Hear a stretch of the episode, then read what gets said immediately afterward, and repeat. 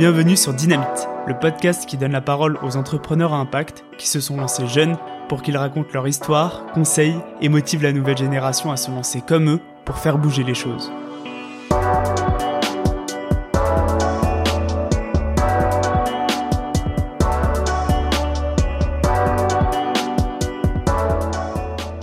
Vous vous rendez compte que chaque année en France, près de 10 millions de tonnes de nourriture consommable sont gaspillées.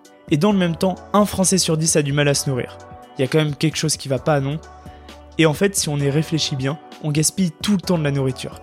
Les fins de repas, les produits qu'on a oubliés dans le frigo avant de partir en vacances, mais aussi les supermarchés. Vous savez, cette poire qui fait un peu la gueule ou cette carotte un peu tordue, c'est très rare qu'on la prenne. Sauf qu'à la fin, ces fruits et légumes sont jetés parce que personne n'en veut.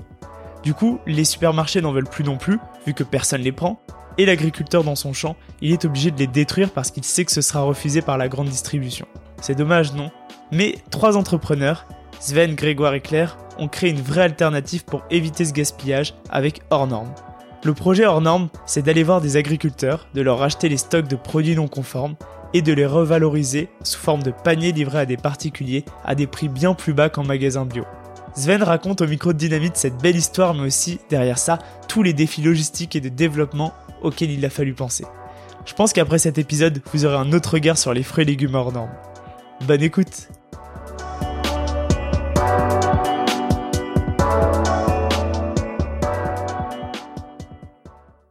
Salut Sven Salut, merci pour l'invite. bah merci à toi de, de m'accueillir ici euh, dans les, dans les locaux d'Hors Normes. Sven, tu es le cofondateur de Hors Normes, qui, euh, on va en parler, et, euh, est une plateforme qui euh, collecte les fruits et légumes hors normes et euh, qui propose de les redistribuer à des particuliers. Je me trompe pas sur le pitch, tout est bon? Ouais, c'est ça, on travaille en, direct avec des producteurs de fruits et légumes bio et des fabricants de produits d'épicerie. On va récupérer tous les produits qui sont généralement hors normes. Donc, si je prends l'exemple de, fruits ou de légumes, ça va être quelque chose qui est trop petit, trop gros, un peu tordu. On va les récupérer auprès de ces producteurs et de ces fabricants et on va les proposer directement au consommateur qui a pas peur de produits hors calibre euh, et qui est intéressé par l'équation hors norme, c'est-à-dire euh, des produits de qualité euh, vendus beaucoup moins cher euh, grâce à un sourcing anti-gaspi. Trop bien. Eh ben écoute, moi j'ai pas mal de questions euh, qui me viennent en tête. Je te propose une première question brise-glace. quel est ton fruit préféré et quel est le légume que tu détestes? Ah, question difficile pour quelqu'un qui vend des fruits et légumes. Moi j'aime beaucoup, je suis assez fan de du melon ou de la rhubarbe. Je pense que c'est les ouais. deux qui tiennent la, qui tiennent la corde. Euh, et dans le dans le légume que j'aime pas trop parce que je déteste pas de légumes, mais il y en a que j'aime moins. Je sais pas, je dirais peut-être le peut-être le fenouil. Le Allez, fenouil. S'il faut en donner un. Super. Euh, écoute, Sven, je te propose qu'on qu revienne un petit peu sur sur ton parcours. Où est-ce que tu as tu as grandi déjà pour commencer? Alors j'ai j'ai pas mal déménagé étant jeune. Je suis né en Creuse. Euh, j'ai vécu en banlieue parisienne, puis j'ai vécu dans pas mal de, de villes de la moitié ouest française. J'ai vécu à Chinon, à Angers, à Angoulême, à Saintes. Ok. Avant d'étudier dans le Nord, à Douai, puis à Paris. Ok, super.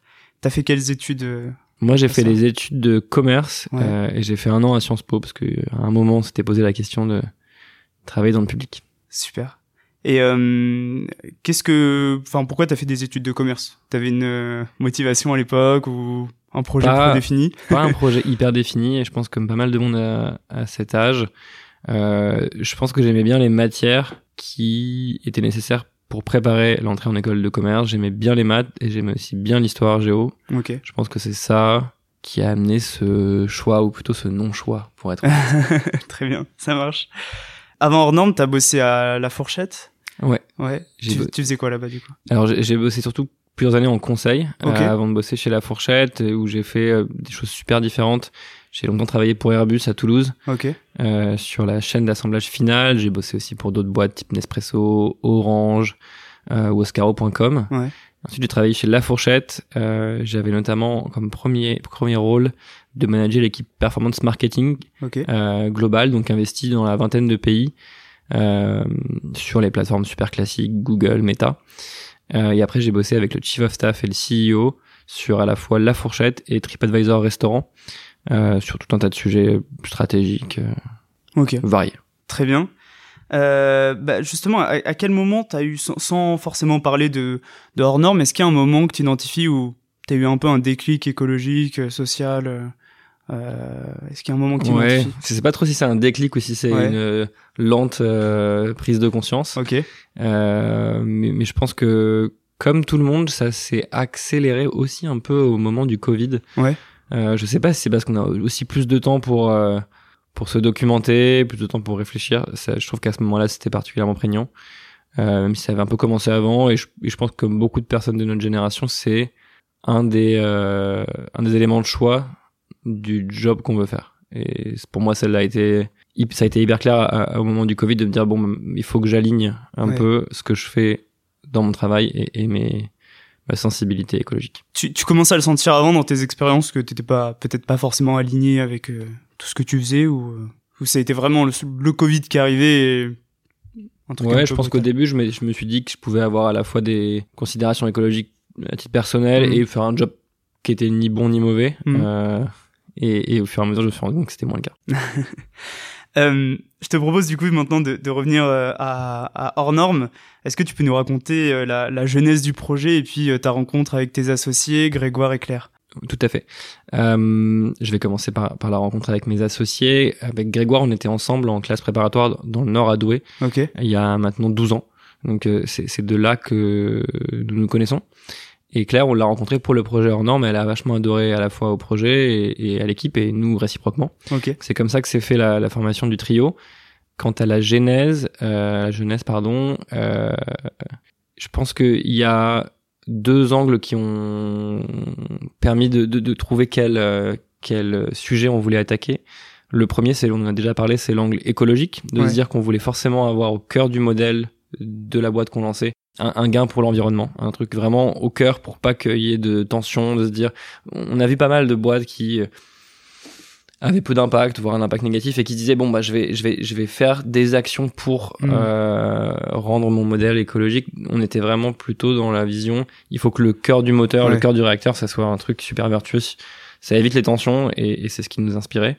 Premier axe, donc l'axe environnemental, et le second c'est plutôt un axe sectoriel avec une appétence pour l'alimentation. Euh, Grégoire a notamment travaillé quelques temps chez Deliveroo. Okay. Euh, moi, je suis passé par la fourchette, c'est un secteur qu'on aimait bien. Ouais. Et, euh, et, donc, on a, on a décidé de croiser les faisceaux pour, euh, pour trouver une idée qui nous plaisait. Donc, impact et alimentation. Et après, euh, bah, il y a un travail aussi de recherche. Je pense que je pense que c'est assez rare les idées comme ça qui sortent du chapeau. C'est un travail de recherche que Grégoire a notamment beaucoup mené, de dire, de se dire, bah ok, qu'est-ce qu'il y a dans l'alimentation aujourd'hui qui va pas, qui pollue euh, qu'on pourrait améliorer. Le gaspillage est apparu comme un énorme sujet. Ouais. Là, là vous, enfin, vous avez avec Grégoire, vous vous rencontrez, vous dites tiens, il y a effectivement le, le, gaspillage, on a envie de monter un truc, mais on sait pas encore euh, vraiment ce qu'on va faire. Alors c'est vraiment dans la tête de Grégoire que c'est passé ce changement. Moi, je l'ai, je l'ai, je l'ai je l'ai re-rencontré en parlant business cette fois-ci euh, au moment où il avait commencé à esquisser l'idée d'une startup B2C pour lutter contre le gaspillage. Okay.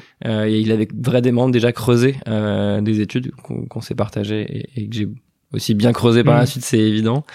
Euh, et, et, donc pour revenir à, à la jeunesse peut-être, il y avait lié du gaspillage, mais c'est super euh, large comme sujet. je donne deux, quand même deux chiffres au passage. Le gaspillage dans le monde, il faut savoir qu'on a un tiers de tout ce qu'on produit qui est jamais consommé. Donc en gros, un tiers de toute la nourriture qui existe, bon, elle est même pas mangée. Donc ça, elle arrive même pas à l'assiette. Elle arrive pas dans, ouais, elle arrive pas dans l'estomac.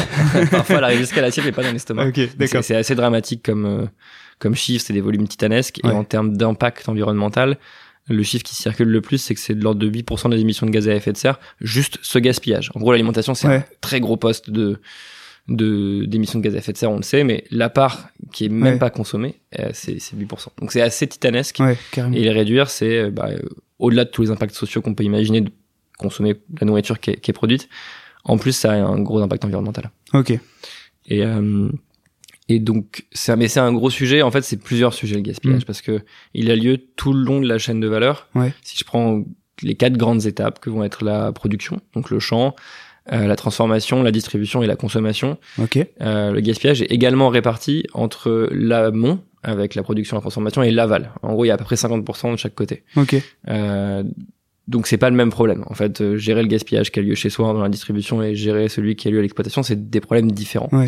Et nous, on s'est euh, décidé à agir en amont. En aval, il y a déjà pas mal de choses qui existent. Ouais. Il y avait les Too Good To Go, les trucs comme ça à l'époque. Too Good To Go, euh. Phoenix qui vont beaucoup aider à réduire le gaspillage au niveau de la distribution, au niveau de la consommation. Il y a des applications frigo magique pour avoir mm. des idées et encore moins gaspiller. Puis surtout, il y a une prise de conscience qu'on ressent euh, chez les consommateurs globalement pour essayer de réduire tout ce qu'on tout ce qu'on peut gaspiller. En, en, revanche, en amont, donc production, transformation, bah là c'est plus compliqué, notamment parce que en fait entre la zone où le gaspillage a lieu et l'endroit où les gens sont et, et, et, où sont les gens qui pourraient sauver ce gaspillage, il y a une, des distances à parcourir. En fait, c'est pas qu'une question de plateforme, de technologie, de se dire euh, je vais mettre en contact euh, le franc prix du coin et le consommateur d'à côté, et ils vont se débrouiller, ils vont sauver le produit. Là, il y a un vrai sujet de logistique, des câbles à brancher entre les producteurs transformateurs et les mm. consommateurs, et c'est un autre métier. Et c'est celui-là qu'on a voulu euh, qu'on a voulu faire. Ok, d'accord, très bien. Euh, si si on parle un petit peu de euh, de chiffres, effectivement, là, j'avais fait aussi quelques recherches et je vois donc comme tu disais, hein, 32% de, de gaspillage en phase de production. pourquoi, enfin, pourquoi il y a du gaspillage? Euh, Pourquoi l'agriculteur il, il, gaspille? Est-ce qu'on peut un peu revenir là-dessus? Ouais, c'est un. En fait, c'est la triste conséquence de surtout de comportement de toi et moi, du consommateur en fait. C'est assez euh, assez flagrant à quel point en fait la façon dont nous on va consommer, notamment nous on va choisir nos produits qui dans un rayon va prendre euh, la tomate un peu difforme, tordue, etc qui dans un rayon va prendre le produit avec la DLC la plus courte. Il n'y a pas grand monde. Il n'y a pas grand monde qui allait jusqu'à euh, conscientiser ses choix et se dire je vais prendre la DLC la plus courte pour éviter le gaspillage. C'est plutôt l'inverse qui se passe.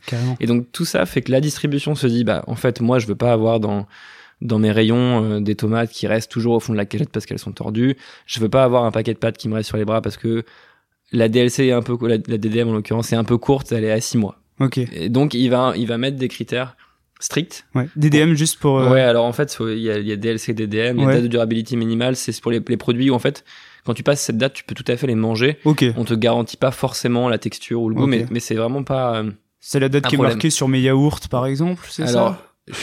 Sur les yaourts, je pense que c'est plus souvent une DLC. Ok, d'accord. Euh, en l'occurrence, date de limite de consommation. Ok. Euh, mais là aussi, sur les yaourts, typiquement, tu les ouvres, tu goûtes, tu sais que généralement ça peut se manger longtemps après après la date. D'accord. Euh, donc bref, le consommateur a, des biais. Euh, la distribution, pour pas se retrouver avec trop de gaspillage, applique des normes strictes. Et le producteur, il sait qu'en fait, il peut même pas envoyer euh, chez, chez, le distributeur euh, ces produits qui sont trop petits, trop gros et, ou tordus parce que ils vont être refusés. Donc c'est vraiment une sorte de cascade, mmh. cascade de la norme qui atteint le producteur et qui fait qu'il a 5-10% euh, de sa production qui est écartée. C'est-à-dire que s'il si, les envoie, on lui renvoie. Ouais, exactement. Ok, donc il se retrouve avec ça sur les bras, il sait pas quoi en faire. Ouais, exactement. Il a pas forcément, euh, il a pas envie du tout d'envoyer pour récupérer. C'est de bah l'argent perdu et il va lui-même faire un tri. Et euh, il y, a des lois quand même qui, euh, enfin aujourd'hui qui sont passées. Là, il y en a une en une loi contre le gaspillage alimentaire qui entre en vigueur en 2022. Euh, qui met des amendes justement euh, si euh, les déchets, si les déchets pardon, si les produits sont pas sont pas, enfin sont détruits alors qu'ils pourraient être encore consommables.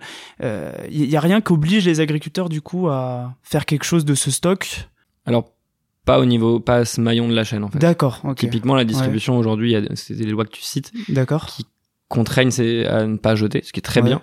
Pour le producteur, à ma connaissance, non. Et surtout, c'est plus compliqué parce que le distributeur, il, peut utiliser des Phoenix to Good to Go, faire du don alimentaire. Enfin, il y a des réseaux qui sont existants. Quand vous êtes producteur de fruits ou de légumes euh, dans un endroit assez éloigné, en fait, c'est des frais aussi. C'est des hmm. frais de transporter ces produits pour les donner, c'est des frais de transporter ces produits pour les vendre euh, par des canaux euh, moins moins normés. Ok, d'accord.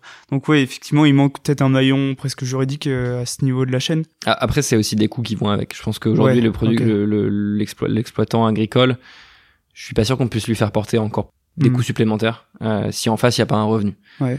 C'est un peu ça qu'avec Enorme on essaye d'attaquer aussi, c'est de se dire bah on va valoriser, acheter ces produits ouais. pour qu'il y ait un, une motivation à les sauver encore plus.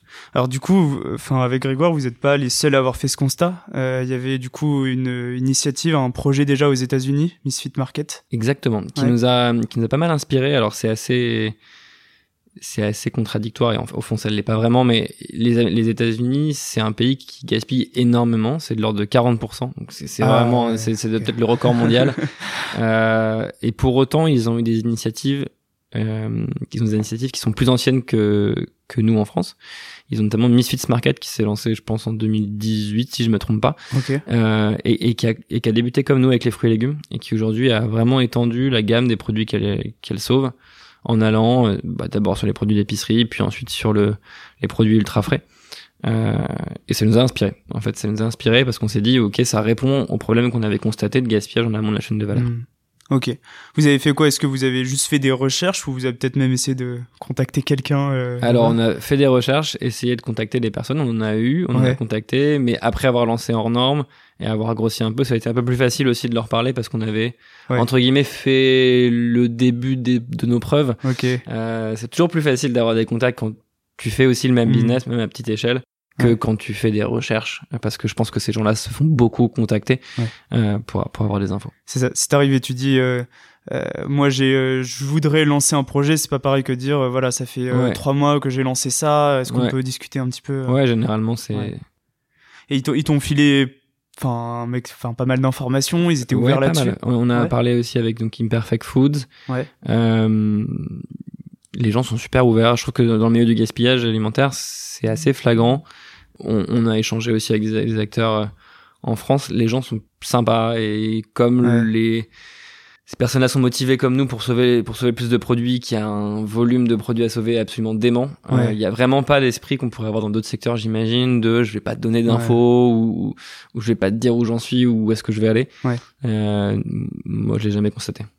Et euh, alors, si on parle un petit peu du, du concept, euh, du coup, comment ça se passe concrètement? Donc, euh, vous allez voir les agriculteurs, vous leur rachetez du coup le, les 5-10% comme tu disais de produits hors normes. Enfin, comment ça se passe à ce niveau-là déjà? Alors, on a des agriculteurs qui nous ont contactés à l'origine, d'autres que nous on a contactés en disant voilà on existe. Ouais. Euh, si vous avez un jour des problématiques de gaspillage sur vos produits, Ouais. euh, prévenez-nous et euh, on pourra peut-être vous aider à, les, à, donc, à nous les vendre et à, et à les sauver par la même occasion. Donc on a un réseau de producteurs maintenant assez nombreux et chaque semaine on va recevoir d'une partie de ces producteurs euh, des offres. Ils vont nous dire en fait voilà j'ai euh, j'ai récolté euh, je sais pas moi 5 tonnes de carottes, j'en ai une euh, qui est hors norme. Ok. Euh, elle, elle sort du champ. Est-ce que ça vous intéresse? Et nous, on va recevoir comme ça des, des dizaines de propositions. Et on va, avec toutes ces propositions, confectionner euh, des paniers à Lyon, Marseille, Paris. Et donc sauver euh, les, la dizaine de produits par, par hub Ouais. en plutôt grosse quantité maintenant. Euh, donc on construit à chaque fois l'offre avec, avec nos producteurs pour que euh, ça réponde à leurs besoins, à sauver les produits qui, qui allaient être gaspillés et que ça fasse une composition qui a du sens Hmm. pour les clients aussi. Ok. Et alors, comment ça se passe si, euh, tu vois, euh, l'agriculteur, euh, il est là, il a une tonne de patates hors normes dans son champ. Enfin, comment tu vas les, les récupérer, Alors, tout simplement C'est un bon point. Nous, on va pas les récupérer. On n'a pas de camion qui va aller Ouais, euh, faire le tour de la France. Ce serait pas très logique. On va l'aider. Euh, soit il a déjà son réseau à lui euh, parce que il, il, il va aussi livrer. J'en sais rien. Il va livrer à le mine de Rungis. Il va livrer à Paris Ouais. directement. Et dans ce cas-là, il nous le livre en même temps. Soit on l'aide à trouver une place dans euh, les transports qui quadrillent le territoire français. Ok. Aujourd'hui, entre les zones de production et les zones de consommation, c'est assez simple. Ouais. Ça peut paraître hyper Ouais. compliqué comme ça, mais c'est vraiment pas la partie la plus compliquée du job. ok. On va lui trouver de la place pour sa palette dans un, un transport et le transport s'arrête devant notre entrepôt, dépose la, la palette et repart. C'est c'est marrant parce que c'est souvent Ouais. une question qu'on me pose alors que c'est pas le maillon Ouais, le ouais, plus c'est dur. ce qu'on imagine. Et, euh, et surtout, on n'a pas nous intérêt à. On va jamais avoir un camion en propre qui sillonne la France. C'est pas Ouais. du tout euh, pas, rationnel. c'est pas l'esprit, euh, ouais, carrément. Euh, du coup, ensuite, la, la production, elle arrive dans un des entrepôts euh, d'hors normes. C'est en, en nom propre ou c'est à nouveau peut-être un prestataire qui s'occupe de faire ça? On a les deux. Ouais. Euh, on a à Paris notre entrepôt en propre. Ok. Alors, en banlieue parisienne, évidemment, pas, pas dans Paris. Euh, donc là, c'est nous qui allons réceptionner, préparer Ouais. et ensuite relivrer. On en parlera peut-être en point retrait et à domicile. En revanche, à Lyon et Marseille, aujourd'hui, c'est une entreprise d'insertion à Lyon qui le fait, qui s'appelle Nouvelle Attitude. Ok. Et à Marseille, c'est l'association d'insertion Andes Ok. euh, du groupe SOS qui le fait. C'était notre partenaire avant à Paris, les volumes ont augmenté, on a pris l'entrepôt à nous, mais on a gardé l'esprit euh, de travailler avec des prestataires Ouais. euh, d'insertion notamment à Lyon et à Marseille. Et alors, tu, tu l'as fait en propre à, à Paris, avec des prestataires du coup à, à Lyon et Marseille. Euh, pourquoi vous avez opéré différemment euh, de l'un à l'autre? Il y avait des, des raisons ou c'était juste pour tester? C'est aussi un, oh, il y, a, il y a un esprit de test, il y a un- aussi un choix fait sur le volume. En fait, à Paris, on commence à avoir des, des gros volumes de préparation. Ok. Euh, je pense qu'on ne doit pas être loin des 15-20 000 commandes par mois, et donc il faut Mm. commencer à, à peut-être un peu plus processer. Et pour nous, c'est cœur d'avoir cette préparation en interne, notamment euh, dans la vision qu'on a d'hors norme, où on va proposer aux consommateurs d'avoir un peu plus le choix sur les fruits et légumes, de pouvoir y ajouter d'autres produits. En fait, on est en train de complexifier la préparation, et c'est important pour nous de maîtriser Ouais. cet élément qui, pour le coup, est un rouage essentiel. Ok. Euh, inversement, quand on quand on se lance en, à Lyon ou à Marseille, les volumes sont plus réduits, euh, donc c'est plus facile de travailler avec des prestataires là-dessus.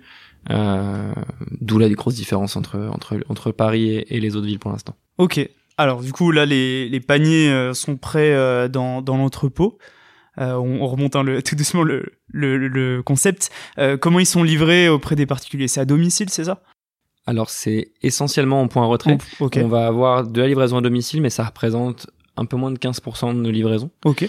Euh, et le reste se fait en point retrait. On a construit pas à pas un, un maillage assez dense de points retrait. On en a peut-être 300 et 400, je pense, aujourd'hui, Ouais. qui vont être des fleuristes, des cavistes, tout un tas de commerçants de quartier, chez qui les consommateurs passent récupérer leur panier euh, en rentrant du travail ou, ou, ou autre. Euh, c'est un avantage pour le consommateur, déjà Ouais. parce que c'est gratuit de se faire livrer en point retrait, alors que c'est payant à domicile. Euh, c'est pratique parce que vous pouvez passer à une heure qui vous arrange, c'est pas Ouais. forcément la même. Vous n'avez pas besoin d'être à domicile quand le quand le livreur passe. Euh, et c'est aussi positif pour le point retrait. Euh, souvent ils, ils adhèrent à la démarche anti-gaspi, mais au-delà de ça, c'est des clients fidèles en fait qui passent, euh, qui vont passer chaque semaine récupérer leur panier. Si vous êtes un caviste, un fleuriste, bah parfois ils vont aussi acheter. Ouais. Donc c'est du trafic en plus dans la boutique et euh, et en plus on leur offre des paniers euh, des paniers régulièrement. C'est, c'est- ça, ça fidélise effectivement. Ok, du coup là, effectivement, les, les particuliers euh, peuvent venir récupérer le panier. Il y y a des restaurateurs aussi qui pourraient être livrés, qui seraient intéressés par cette démarche ou, ou Nous, on fait pas, de, Ouais. on fait pas de restauration. C'est un choix de focus. Euh, c'est vraiment différent de travailler pour Ouais. la restauration. Il faut plus de réactivité, il faut une gamme plus large. Notre gamme, elle varie en fonction des problématiques de gaspillage. Ouais. Très souvent, les restaurateurs aiment bien quand même être sûrs qu'ils vont avoir tel ou tel produit. Ils vont pas cuisiner en fonction de ce qu'on leur livre, plutôt Ouais. se faire livrer ce qu'ils ont envie de cuisiner. Hmm. Euh, c'est un autre métier. Ok. On n'a pas du tout en tête d'aborder à court ou moyen terme. Et sur, sur la livraison, à nouveau, c'est un, c'est un prestataire ou c'est aussi vous qui Alors, prenez c'est un, c'est un, c'est des prestataires en Ouais. l'occurrence. Ok. Ouais, c'est des prestataires différents selon les villes. On travaille beaucoup avec Urbi, notamment à Lyon et Marseille, Ok. euh, qui est une filiale du groupe La Poste, qui fait des livraisons euh, assez sympas. Ils ont des, ils ont des hubs de dégroupage, euh, souvent en cœur des villes où ils ont des vélos cargo qui rayonnent. Donc, euh, Super. pas mal de prestataires sur ce sujet. Il y a aussi cette démarche, j'imagine, de, enfin, j'allais dire, euh, voilà, comment vous avez conçu le, le modèle, tous ces choix euh, aux différents euh, maillons de la chaîne logistique. Il y a aussi, j'imagine, cette démarche un peu, euh, est-ce que mon prestataire, il est un minimum aligné avec ce que je veux faire, s'il est en vélo cargo. euh, enfin, Ouais, je pense que clairement, c'est, cette- ce qu'on recherche. Alors après, sur les, sur les zones euh, moins urbaines, on, on livre maintenant à Paris, autour de Paris, pardon, dans une centaine de villes. Ouais. Le vélo cargo est pas forcément adapté à de Ouais, la sûr, livraison ouais. en, en, en moyenne banlieue, mais quand c'est possible, on essaie beaucoup de le faire, et notamment avec nos, nos derniers hubs à Lyon et Marseille où on a vachement travaillé sur la livraison aussi. Ouais. Et euh, on discutait en off, justement, tu me disais qu'au début, vous aviez pas forcément mis euh, euh, beaucoup d'argent dedans. Voilà, comment vous êtes, enfin, avec quel capital de départ vous êtes parti pour euh, pour lancer tout ça Avec avec pas grand chose et, et pendant assez longtemps, pendant un an, on a on a fonctionné euh, euh, sur fonds propres et, et vraiment pas des pas des gros montants investis de la part de de Greg Claire et moi. Euh, L'idée, ça a été très vite euh, de livrer parce que c'est facile par rapport Ouais. à d'autres business. Je pense que le nôtre, il était euh, il était assez simple à tester, de trouver des, des fruits ou des légumes refusés, ça se trouve. Ouais. Euh, de livrer des gens, ça se fait avec un kangou de la poste, en vélo, Ouais. euh, à pied, ça se fait. Donc très vite, on a commencé à livrer autour de chez nous, par tous les moyens. Ouais. Euh, Toi-même, t'as été livreur euh, ouais, sûr, tout début, ouais, j'imagine. souvent Greg qui était au volant d'un kangou de la poste qu'on louait, et moi j'ai fait pas mal de livraisons euh, par tous les moyens, à pied, à vélo, Ok. euh, en métro, j'ai un peu tout testé. Ouais. Euh, c'est sympa parce que ça permet d'avoir des retours aussi assez directs des Ouais, clients que vous ça. livrez. et ça crée un bon capital sympathie auprès d'une base assez fervente qu'on a toujours aujourd'hui dans nos clients en général. Ça c'est super sympa aussi d'avoir ces premiers clients avec qui tu as eu beaucoup de contacts et qui deux ans après te disent ah ce serait bien en plus si vous faisiez ça. Donc toujours mmh. d'avoir des, des, des, feedbacks directs. Euh, et donc on a livré, oui, exactement, euh, nous-mêmes pendant assez longtemps, préparé nous-mêmes aussi. Et ça permet de connaître aussi, tous les tous les tous les moments de la chaîne, en fait, de dire ok la préparation. Bon, aujourd'hui, elle, elle s'est quand même processée la préparation en fait, entre le moment où c'était Greg et moi qui préparions 30 paniers et aujourd'hui.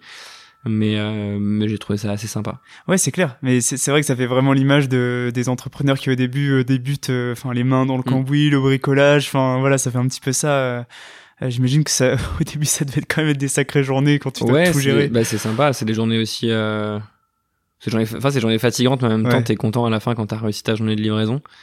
Et, et c'est vraiment, encore une fois, je le dis, la chance d'un modèle où c'est simple de tester comme ça. Ouais. Euh, on n'a pas eu de production à lancer. On, vraiment, euh, on avait tous les éléments réunis entre des consommateurs facilement trouvables groupe Facebook autour de chez soi, ouais. des produits à sauver, il y en a assez facilement mm. aussi à récupérer, donc euh, non, plutôt plutôt cool. Euh cet aspect-là. Trop bien. Et alors, si on, si on parle au début euh, du lancement, enfin, ça a été qui le premier producteur que vous êtes allé voir pour lui proposer euh, l'idée? Alors, les tout premiers produits qu'on a sauvés pour le test, ça a été des grossistes qu'on a été voir. En gros, eux-mêmes refusent euh, une partie de ce que les producteurs leur envoient, donc on s'est glissé avec des volumes extrêmement faibles entre les producteurs et les grossistes. On a récupéré ces produits-là au début pour les tests et je crois que les premiers producteurs avec lesquels on a travaillé nous avaient découvert sur Instagram. Je sais pas comment. Ok, c'est génial. Euh, c'est la famille Dijon qui est euh, qui est dans le sud-est.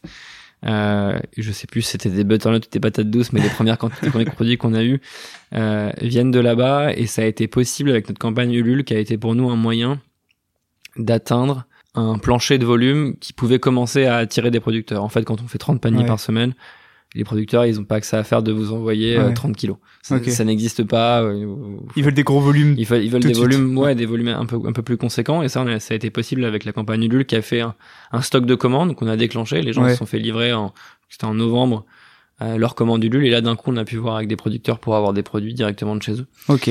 Euh, et ensuite, comme je le disais, le, le, le réseau de producteurs, il, il, s'est constitué progressivement entre des gens qui nous contactaient parce qu'ils avaient des problèmes, parce que leurs voisins leur avaient dit qu'ils nous avaient vendu des produits, et des gens qu'on a contactés nous-mêmes. Typiquement, on a aussi en tête de fournir à nos clients de la variété. Euh, et pour ça, on a par exemple contacté les producteurs de champignons. C'est un champignon bio français, c'est c'est un peu niche. Euh, et on leur a dit bah on existe. La prochaine fois que vous avez les problèmes de gaspillage, vous nous dites. Et comme ça, on a pu commencer à créer des partenariats pour avoir des champignons. Ok, d'accord au début, enfin la campagne, euh, la campagne Ulule, elle arrive quand à peu près au, tout début, vous aviez testé en mode, euh, comme tu disais, sans campagne, sans campagne, sans campagne. on l'a quand même fait assez vite.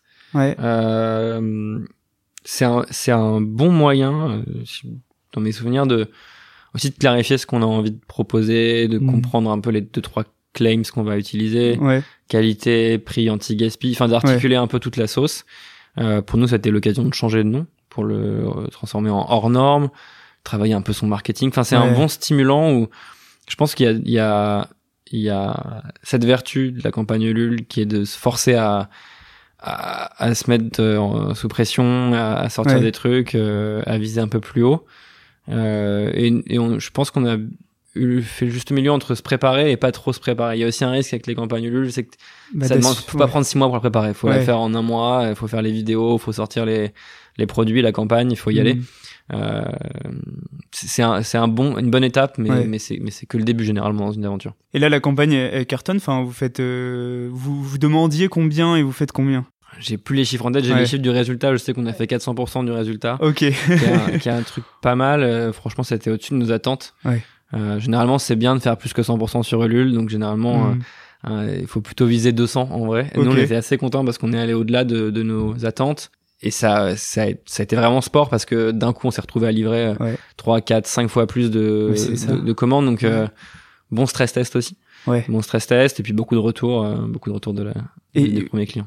Tu vois, vous avez pas eu des moments quand même de, de, peur, de doute quand tu te dis, bah en fait on est passé de, je vais juste voir et je tombe sur des grossistes sympas, peut-être des groupes Facebook où je fais mes paniers chez moi, à d'un coup bah je vais avoir beaucoup de demandes qui arrivent, juste peur de de, de se dire j'ai un concept qui sur le papier intéresse les gens, mais un peu peur de pas forcément être capable de l'assumer, tu vois. Ça, c'est un sujet assez, assez fréquent, je pense que sur, sur les business où il y a beaucoup d'opérations. Ouais. Euh, à chaque fois qu'il y a des hausses de volume, ça veut dire que derrière, il faut suivre, euh, il faut suivre, il faut encore plus processer, il faut trouver les bons prestats, trouver les bons effectifs quand ça grossit.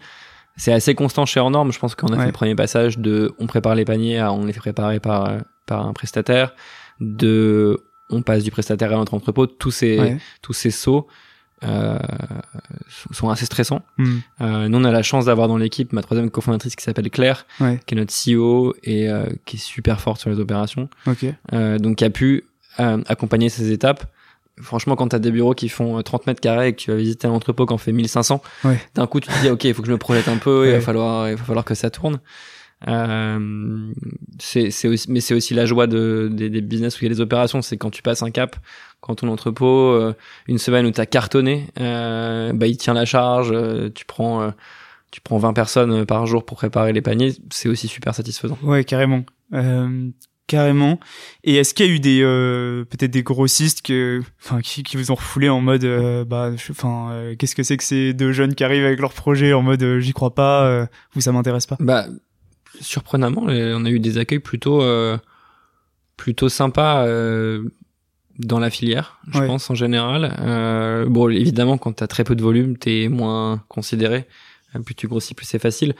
Oui, au début, on, on faisait la queue euh, chez les grossistes et on s'est glissé entre deux clients pour pour pour négocier. Euh, mais on a, ouais, vrai, enfin, plutôt eu pas mal de retours en mode, ouais, c'est une bonne idée. Oui, il y a Mhm. plein de volumes. Euh, plein de gens qui me disaient, bah, ouais, moi j'ai des volumes. Euh, Là-bas, il y a des volumes. Il y a plein de volumes à sauver. Il faut agir. C'était assez consensuel. Ok. Euh, et donc, euh, plutôt un accueil positif.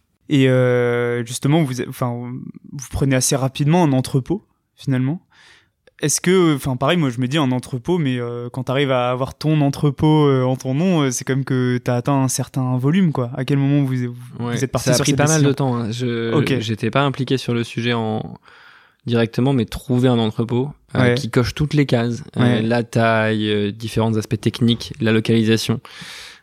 Ça a pris vraiment du temps et c'est pas facile. La décision, elle est, elle est, elle est venue. En fait, on avait deux critères sur notre trajectoire. C'était les volumes et la complexité. Ouais. On a ajouté de la complexité avec l'ouverture de l'épicerie en norme il y a quelques mois. À ce moment-là, il fallait être, euh, il fallait être prêt.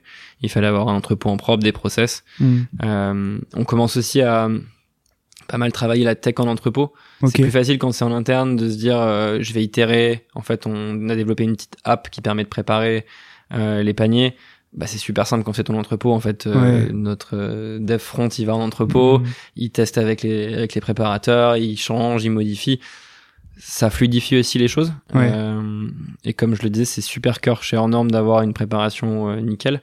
On a fait on a fait l'équation économique, elle est positive d'avoir un entrepôt en propre Hmm. mais on s'est aussi posé la question qu'est-ce qui est stratégique dans tous les maillons? Euh, La préparation, ça l'est. Ok. Si on parle un peu modèle économique, euh, donc vous rachetez aux agriculteurs leur euh, Ouais. stock. Au début, euh, bah justement, vu que c'est- je me demande, c'est quelque chose qui est pas du tout valorisé, qu'ils le détruisent. Comment t'estimes que c'est le bon prix que tu peux leur proposer, que ça peut les intéresser? Ouais, bah, il y a, on n'est pas un gros acteur, donc déjà la, la, la négociation est pas féroce. Je Ouais. pense que par rapport à d'autres acteurs, on négocie assez peu, voire pas. Et donc la, la valorisation, on achète à peu près, je pense. Ça varie vraiment selon les selon les produits, mais ça doit être une moyenne de 50% du prix euh, si c'était un produit qui allait être vendu euh, dans les dans les dans les euh, chemins traditionnels. Ok. Euh, c'est vraiment une, une fourchette, j'ai pas le chiffre en tête exact.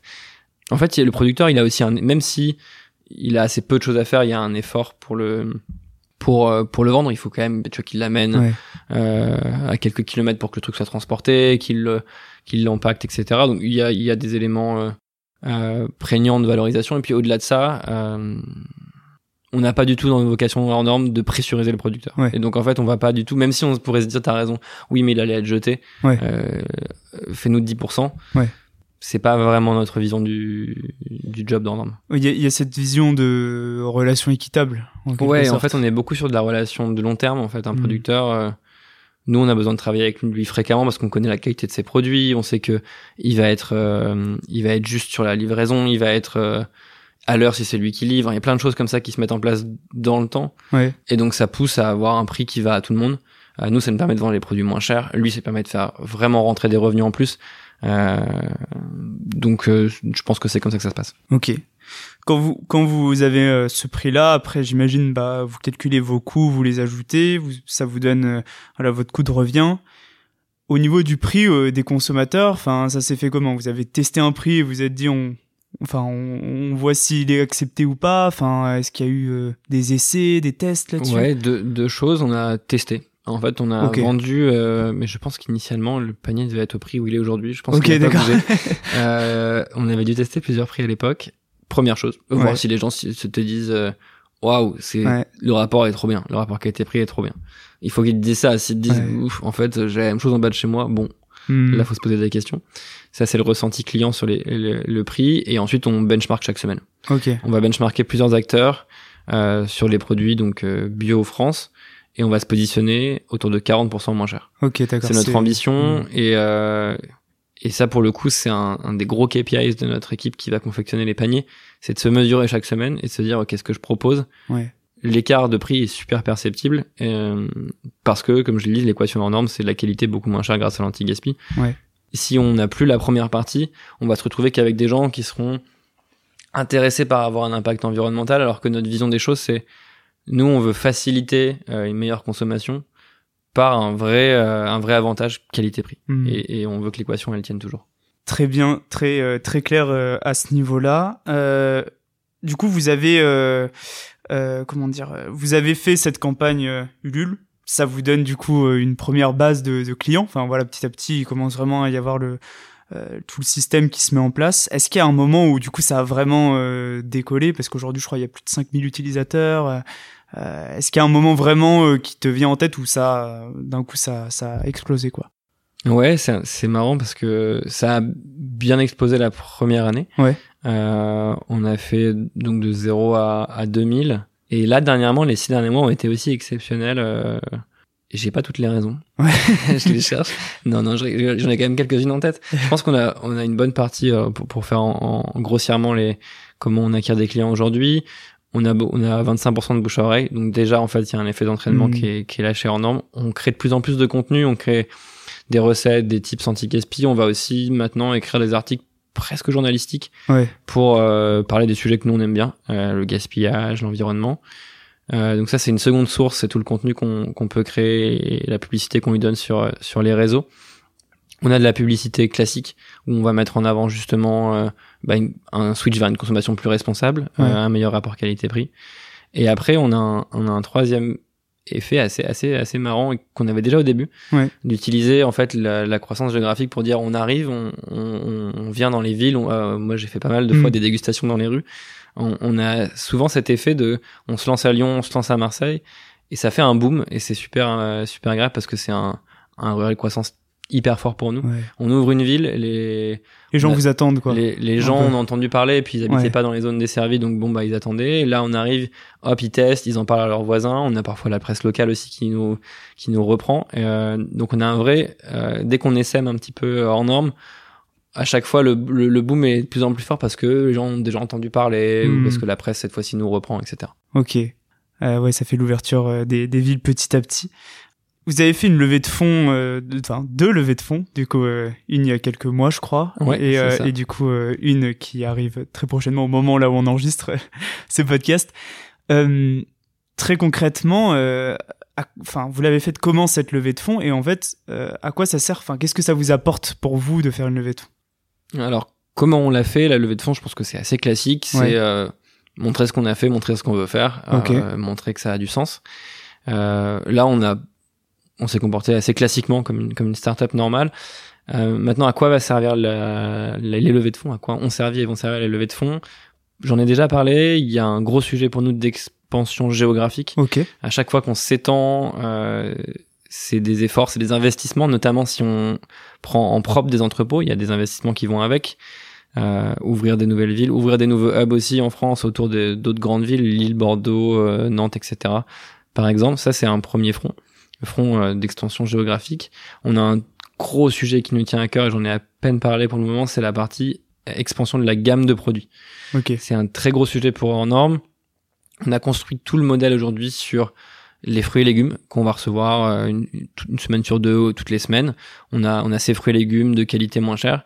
Et le but, c'est de proposer la même équation sur d'autres produits pour les sauver également. On a commencé sur l'épicerie. On a une trentaine de références, je pense, d'épicerie aujourd'hui, des pâtes, du riz, etc.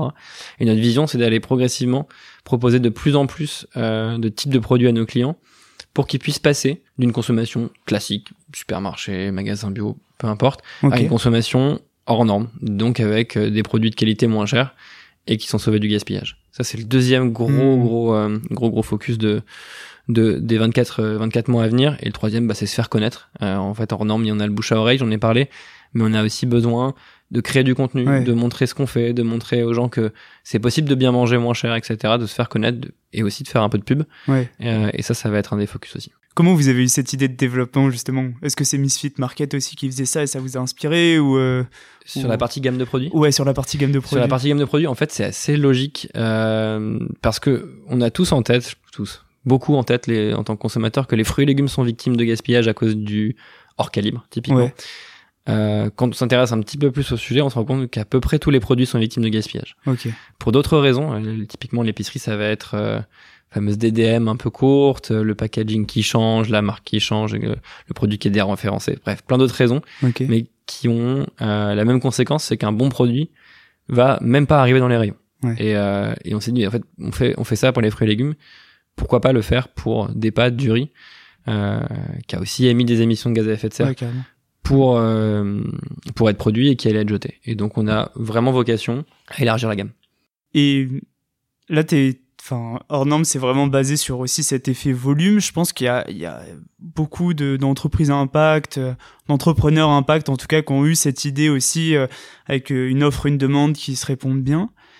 Est-ce qu'il faut faire une levée de fonds pour arriver quand même à quelque chose de, de, de tu vois, de, de, de conséquent, de suffisamment durable ou, enfin, Je suis pas sûr. Honnêtement, Ouais. je pense que ça dépend vachement des, des types de, de modèles. ok, Nous, on a un modèle qui est quand même assez intense en, op- en opération. ok, Notamment, j'en parlais sur les investissements pour prendre un entrepôt. En fait, sans levée de fonds, pour nous, ça aurait été très compliqué. Parce Ouais. que prendre un entrepôt, en termes, enfin, les garanties, les mois de loyer d'avance, Mm. euh, l'installation, euh, tu prends souvent un entrepôt qui est un peu plus grand que Ouais. ce dont tu as besoin au début. Ouais. Toutes ces choses-là, en fait, sans apport de fonds, so- soit personnel, ce qu'on n'avait pas du tout, euh, soit sans levée de fonds, ça prend beaucoup de temps, voire ça ne peut jamais se faire. Parce qu'en fait, il faut que tu mettes tellement en trésor, Ouais. euh, euh, où tu t'endettes, mais c'est compliqué quand t'as une petite boîte c'est clair. que tu peux même pas passer ce cap-là. Mm. Et pour nous, c'est nécessaire de le passer. C'est pour ça qu'on a fait une levée de fonds. Inversement, des, des... je pense qu'il y a plein d'idées Mm. qui n'ont pas besoin euh, de cette, euh, cet afflux. Ouais. Typiquement, tu fais une plateforme euh, de mise en relation, bah c'est quoi tes vrais besoins d'investissement? Si, tu as besoin de développer, mais tu peux commencer à le faire à, à pas beaucoup et Mm. tu as peut-être besoin de moins de cash. Ok. Très intéressant ce, ce point de vue-là en fonction du projet. Est-ce qu'il y a eu des, euh, euh, des échecs qui, t'ont- qui ont marqué un peu le projet et qui finalement ont, ont permis de, de faire ce qu'il est aujourd'hui, qui te viennent en tête? Bah, on n'a pas trop changé euh, sur la vision de Ouais. encore. Euh, Peut-être Ok. que ça viendra par la suite. Ouais. En fait, c'est marrant parce que souvent, tu as des histoires de start-up où ils ont raté un truc, Ouais. ils ont pivoté, et en fait, ils ont trouvé un truc qui était plus intéressant. Chez Ornorm, on n'a pas eu ça. Ok. Je sais pas si c'est bien ou pas bien, mais dans les- dans- c'est bien. Enfin, c'est des histoires aussi sympas de pouvoir dire, bah, j'ai testé, Mm. ça n'a pas marché, j'ai testé autre chose, ça a marché. Pas encore. Bah écoute, après c'est, je veux dire, c'est, c'est l'histoire d'hors norme, je veux dire, elle est, elle est comme ça. hein. On va pas inventer des échecs si, si on n'a pas eu des, des, des significatifs. Euh, il se passe quoi si un jour on a les, les supermarchés euh, qui se remettent en question et se mettent du coup à, à prendre beaucoup plus de, tu vois, de, de produits euh, hors normes et du coup bah euh, du coup le credo sur lequel vous êtes euh, positionné il est un peu fragilisé. Tu vois, je te pose la question parce que c'est vrai que des fois on voit dans, le- dans l'ESS en général euh, euh, justement l'envie de d'agir pour une cause, mais finalement, euh, en fait, le jour où il n'y a plus besoin du concept, c'est finalement qu'on a, on est a dépendant gagné, de la quoi. cause. Ouais, Alors, voilà, c'est ça, tu vois. Bah, je- honnêtement, je pense que c'est une question qu'on s'est déjà posée. Parce Ouais. que, tu vois, euh, tu parlais de, lé- de législation, peut-être qu'un jour il y aura un truc super fort qui va faire qu'il n'y a plus de gaspillage en amont. Bah quelque part, on sera peut-être content. Je pense honnêtement, vu, vu le euh, le poids qu'on a nous quand on écoute les chiffres sur l'impact du gaspillage, quand on écoute les producteurs sur ce que ça leur coûte, je, je pense que sur là on sera content. Ok. Euh, Mais alors, je je suis toujours très positif dans tout ce que je dis. je dis que les gens prennent conscience, que, le, que la législation va dans le bon sens. Il y a quand même des études qui montrent que le gaspillage va dans le mauvais sens, en l'occurrence, qui s'accroît. Ouais, ok. Euh, donc c'est pas demain. Ok. Mais si c'est si c'est après-demain, je serais content. ouais. Non, mais ça montre du coup effectivement le, je pense état d'esprit euh, qui est le bon, c'est de se dire euh, en fait je monte un projet parce qu'il y a un manque euh, et qu'il n'y a rien qui est fait au niveau des pouvoirs publics, bah je monte le projet, mais le jour où il a plus, enfin il y a plus d'intérêt, bah tant mieux quoi. Ouais, je suis assez d'accord Ouais. avec ça. Je pense que c'est c'est plutôt dangereux les gens qui se disent euh, quand t'es trop dépendant d'un truc et que tu vas presque essayer de l'entretenir, ça devient malsain. Bah c'est ça. Après tout ce que tu as justement euh, appris de cette expérience, quels conseils, si tu avais deux ou trois conseils à donner pour, euh, pareil, des jeunes qui aimeraient euh, monter une entreprise à impact, euh, voilà, un projet engagé, quels conseils, toi, tu, tu leur donnerais Surtout par rapport vraiment à l'expérience entrepreneuriale, la conduite du projet? Ben, je pense que j'en ai j'en ai un surtout, c'est c'est une question de timing que moi j'ai beaucoup ressenti où je me suis dit donc il y a deux ans en fait j'ai pas grand chose à perdre. Si je suis honnête avec moi-même, Ouais. oui je vais perdre un peu en niveau de vie, mais j'ai j'avais pas de prêt, pas d'emprunt, pas d'appart, rien. Ok. j'avais pas de famille enfin, donc j'avais pas de risque je prenais un petit risque je- à moi pour mais, mais c'était c'est super léger en fait quand t'es tout seul euh, quand tu te dis que si ça marche pas tu vas retrouver un, un job je pense qu'il faut un peu sentir ça et euh, et moi ça m'a apporté beaucoup de légèreté en fait dans l'entrepreneuriat je suis à fond dedans Ouais. Mais euh, ça m'empêche pas de dormir la nuit parce que je sais que j'ai pas de ouais j'ai pas de remboursement j'ai rien qui, qui Ouais. m'accroche donc tous ceux qui sont dans cette situation et on n'est pas nombreux parce qu'il y a plein de gens qui Mhm. peuvent pas se permettre ce genre de mouvement mais ceux qui le peuvent bah de bien sentir ça et de se dire peut-être que c'est le bon moment aussi Hmm. plutôt que de se dire ah j'ai un peu peur je vais attendre un petit peu peut-être qu'à un moment ce sera trop tard parce qu'on sera plus lié euh, par des contraintes que qu'on l'est quand on a 25 30 ans Ok. Et euh, qu'est-ce qui te donne de l'énergie euh, chaque matin quand tu te lèves? Moi, j'ai deux choses. Je pense Ouais. que c'est euh, l'impact. On se rappelle euh, toutes les semaines de combien de tonnes on sauve. Ouais. Euh, on a passé il y a pas longtemps les, 4, les 400. Honnêtement, c'est assez euh, Ouais. émotionnellement, c'est assez cool. Euh, 400 tonnes, ça commence à faire pas mal de Ouais, carrément. pas mal de, de poids. Ça, c'est le premier truc. Et le deuxième, je pense que sur l'entrepreneuriat, moi, dans mon aventure en norme, je me rends compte que j'apprends mais tellement, enfin, tellement. C'est c'est c'est d'un un niveau d'enrichissement incroyable pour deux raisons. Déjà parce qu'on passe des stades. Hmm. L'en- L'entreprise passe des stades, on est 30, on va passer à 50, 60. À chaque fois, tu apprends des nouvelles choses. Ouais. Euh, tu fais, tu fais t'as des gens à faire, tu manages, tu construis une équipe, etc. Donc déjà, tu montes vite en termes de, de taille de boîte et donc de scope. Et en parallèle, t'as un champ d'action qui est super large. Moi, j'ai chez Enorme la casquette marketing, donc, Ouais. euh, avec une, une équipe de 6. Et j'ai depuis deux ans la casquette RH que je vais donner euh, Ouais. très bientôt à quelqu'un de super et de beaucoup plus expérimenté. Moi, j'avais pas d'expérience, mais en l'occurrence, pendant deux ans, j'ai Mm. tellement appris sur un sujet que j'aurais jamais croisé en Ouais. entreprise. Jamais on m'aurait dit, tiens, tu fais du marketing, mais tu vas aussi faire le, le recrutement, la- euh, travailler sur la culture, la paye, le droit social, tous ces trucs-là. Ouais. Jamais en dehors d'un rôle d'entrepreneur, tu vas y toucher si c'est pas ton métier. Hmm. Ce, ce côté touche à tout ouais, qui te permet. C'est super. de- Franchement, ouais. Dans ma to-do, j'ai des, un nombre de trucs incroyables que j'ai jamais fait et que je me dis, ok, il faut vraiment que tu le fasses. Et donc, tu creuses, t'appelles des gens, tu Mhm. regardes sur Internet ce qui se dit. C'est plutôt sympa. Trop bien. C'est c'est juste l'impact du coup de hors norme, 400 tonnes euh, euh, revalorisées. Ouais. Euh, voilà, c'est enfin des villes ouvertes Paris, Lyon, Marseille, d'autres qui arriveront après les, les levées de fonds. Du coup, c'est une vraie euh, vraie belle aventure. Euh, je vais finir avec cette question. Euh, Sven, pour toi, il sera comment le monde de demain? Tu peux prendre le temps un, petit- un Ouais, petit je peu. le temps. Elle est pas facile. super dur. Euh, Moi, je suis assez optimiste. Alors, c'est pas facile avec euh, avec le, j'allais dire avec le climat actuel, c'est c'est le cas de le dire, avec le climat Ouais.